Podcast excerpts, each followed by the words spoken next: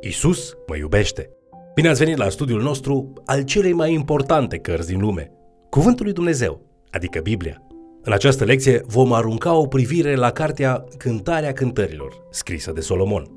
Vă invit să urmărim împreună acest mesaj intitulat Isus mă iubește.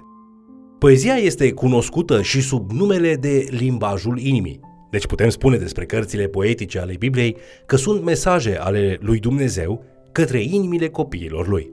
Spre exemplu, Cartea Iov este mesajul lui Dumnezeu către inimile îndurerate. În psalmi, Dumnezeu ne arată inima închinării. Prin cartea Proverbe, Dumnezeu îi învață pe copiii lui cum să trăiască viața de zi cu zi prin înțelepciune practică. Cartea Ecleziastul este mesajul lui Dumnezeu către copiii lui atunci când sunt plini de îndoială. Ultima carte poetică a Bibliei este cartea Cântarea cântărilor, scrisă de Solomon și este un mesaj despre dragostea romantică. Conform versetului 32 din capitolul 4 al cărții 1 Împărați, Solomon a scris 1005 cântări, dintre care cunoaștem Psalmul 72, Psalmul 127 și Cântarea cântărilor. Un sfârșit frumos al cărților poetice. Odată ce înțelegem poezia, citind Cântarea cântărilor, este ca și cum am asculta o discuție intimă între doi îndrăgostiți. Această carte conține atât de multă pasiune încât tinerilor evrei le era interzis să o citească până la vârsta de 30 de ani. De asemenea, rabinii nu aveau voie să predice din cartea Cântarea cântărilor decât după ce încărunțeau. Este clar că această carte este plină de dorință și pasiune care ar putea deveni o tentație, dar această carte are ca menire să ne arate o frântură din ideea lui Dumnezeu despre romanță. Când Dumnezeu îl creează pe om, spune că nu este bine ca omul să fie singur. Geneza, capitolul 2, cu versetul 18. Și mai apoi Dumnezeu creează femeia. Prin urmare, în versetul 24 al aceluiași capitol, cuvântul lui Dumnezeu spune De aceea va lăsa omul pe tatăl său și pe mama sa și se va lipi de nevasta sa și se vor face un singur trup. Dumnezeu creează un bărbat și o femeie și îi aduce împreună într-o unitate sexuală care este dedicată și exclusivă. Abia apoi, după ce în Geneza, capitolul 1 cu versetul 27, a creat bărbatul și femeia, Dumnezeu s-a uitat la tot ce făcuse și iată că erau foarte bune. De la începutul timpului, este evident că Dumnezeu intenționează pentru noi să trăim în comunitate. Comunitatea poate lua forme diferite și nu toți sunt chemați să se căsătorească. Dar această carte a cântării cântărilor se concentrează specific pe comunitate în căsătorie. După cum versetul pe care tocmai l-am citit spune când un bărbat și o femeie se căsătoresc, ei devin un singur trup. Dumnezeu a creat sexul pentru căsătorie, ca și o parte frumoasă a creației lui. Deci atitudinea noastră trebuie să nu fie ca a multora, care cred că sexul este o plăcere lumească sau o poftă păcătoasă. Din potrivă, trebuie să recunoaștem că relațiile sexuale au fost create intenționat, ca parte din proiectul lui Dumnezeu. Este adevărat că de multe ori Oamenii îl pervertesc, dar asta este din cauza păcatului și nu pentru că planul lui Dumnezeu ar fi fost greșit.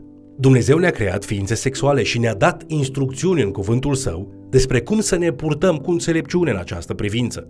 Dacă ne întoarcem la cântarea cântărilor, vedem clar că Dumnezeu validează sexul în căsătorie ca o parte minunată a planului său. Din cauza dorințelor care sunt atât de puternice, este dificil să învățăm pe tineri că sexul este un dar divin dar că trebuie să ne abținem până la căsătorie. Sexul în sine nu este murdar, dar poate fi folosit în mod egoist sau într-un fel în care alții sunt răniți. Sexul este bun și proiectat de Dumnezeu pentru căsătorie și trebuie să învățăm pe tineri să aștepte până când se căsătoresc și au o relație dedicată și exclusivă cu soțul sau soția. Mulți creștini și mulți evrei se uită la cântarea cântărilor ca fiind o metaforă a dragostei lui Dumnezeu pentru poporul Israel, respectiv dragostea lui Hristos pentru biserica sa. Adesea profeții au descris dragostea lui Dumnezeu pentru poporul Israel folosind metafora căsătoriei. Relația noastră cu Dumnezeu ar trebui să fie o relație de dragoste. Cea mai intimă relație în viața fiecăruia nu ar trebui să fie căsătoria, ci relația cu Dumnezeu, cel care ne iubește și ne-a ales să fim mai lui. Ar trebui să dorim în adâncul inimii să experimentăm dragostea lui. Descoperim de asemenea în Noul Testament termenul de căsătorie folosit pentru a descrie relația dintre Hristos și biserica sa, care cuprinde pe toți credincioșii. Această relație este descrisă ca aceea dintre un mire și mireasa lui, Isus fiind mirele, iar biserica fiind mireasa. Conform apostolului Pavel, această uniune sfântă învață pe soț și soție cum să se comporte unul față de altul și cum să se aprecieze unul pe altul. În Efeseni, capitolul 5, cu versetele 22 la 25, cuvântul Domnului ne spune Nevestelor, fiți supuse bărbaților voștri ca Domnului, căci bărbatul este capul nevestei, după cum și Hristos este capul bisericii. El, mântuitorul trupului. Și după cum biserica este supusă lui Hristos, tot așa și nevestele să fie supuse bărbaților lor în toate lucrurile. Bărbaților, iubiți-vă nevestele, cum a iubit și Hristos biserica și s-a dat pe sine pentru ea. Acest tip de dragoste intimă implică o dragoste atât la nivel fizic, cât și la nivel spiritual. Aceste relații sunt cunoscute pentru anticipație, exclusivitate, puritate și devotament, respect, sacrificiu de sine, dorință, uniune, îngrijire, creștere și prețuire. Dacă sexul este apreciat în acest context, este un detaliu minunat al unei relații. Dacă privim la cântecul de dragoste al lui Solomon, unde mirele duce mireasa mai întâi în odăile lui și apoi la petrecere, putem găsi o aplicație spirituală comună. Cântarea cântărilor, capitolul 1, versetul 4, spune Trage-mă după tine și haidem să alergăm. Împăratul mă duce în odăile lui. Iar apoi, în capitolul 2, cu versetul 4, spune El m-a dus în casa de ospăț și dragostea era steagul fluturat peste mine. Relația noastră cu Isus trebuie să fie intimă, să ne gândim la viața noastră de rugăciune, unde nu ne vom ruga cu aroganță și ca să impresionăm pe cei din jur în rugăciunile noastre. După spusele Domnului Isus, dacă vrem într-adevăr să avem o relație de rugăciune cu Dumnezeu, vom merge în camera noastră sau, în acest text, în odaia noastră, vom închide ușa și ne vom ruga în ascuns, numai noi cu Dumnezeu, iar El va onora și va răsplăti lucrul acesta. Isus ne spune că relația cu El trebuie să fie întâi de toate intimă și adevărată. În acest cântec de dragoste, mireasa este dusă mai întâi în odăile mirelui și apoi la casa de petrecere. În comparație, dacă odăile reprezintă locul nostru intim de rugăciune, casa de petrecere poate reprezenta închinarea noastră publică.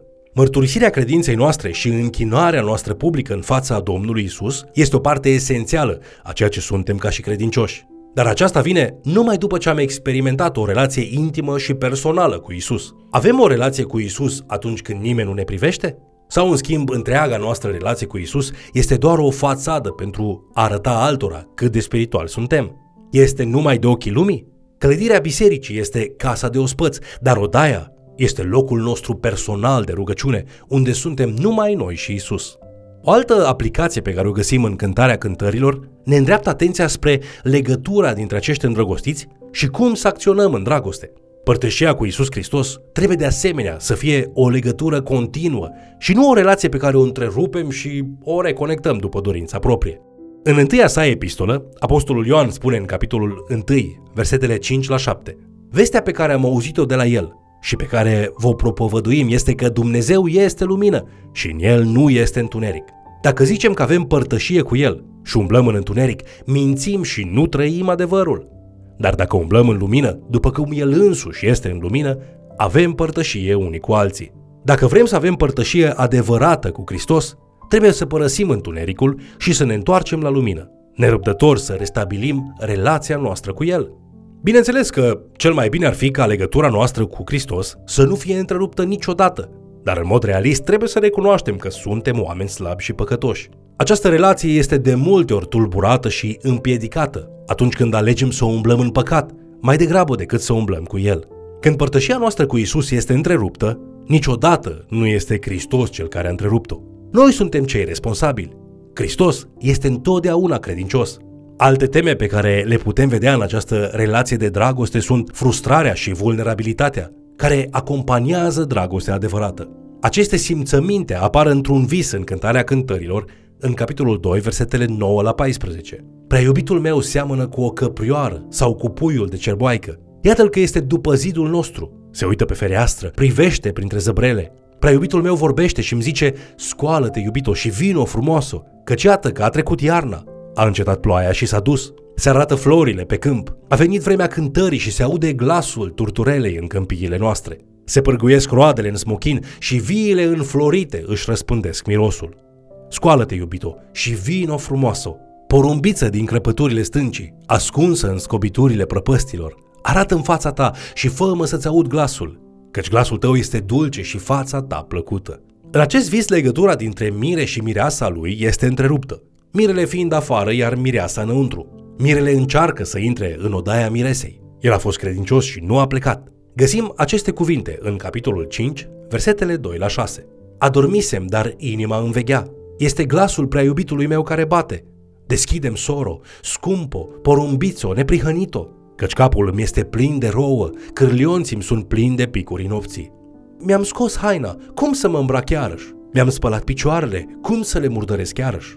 Dar iubitul meu a vărât mâna pe gaura zăvorului și mi-a fost milă de el atunci. M-am sculat să deschid iubitului meu, în timp ce de pe mâinile mele picură smirnă și de pe degetele mele picură cea mai aleasă smirnă pe mânerul zăvorului.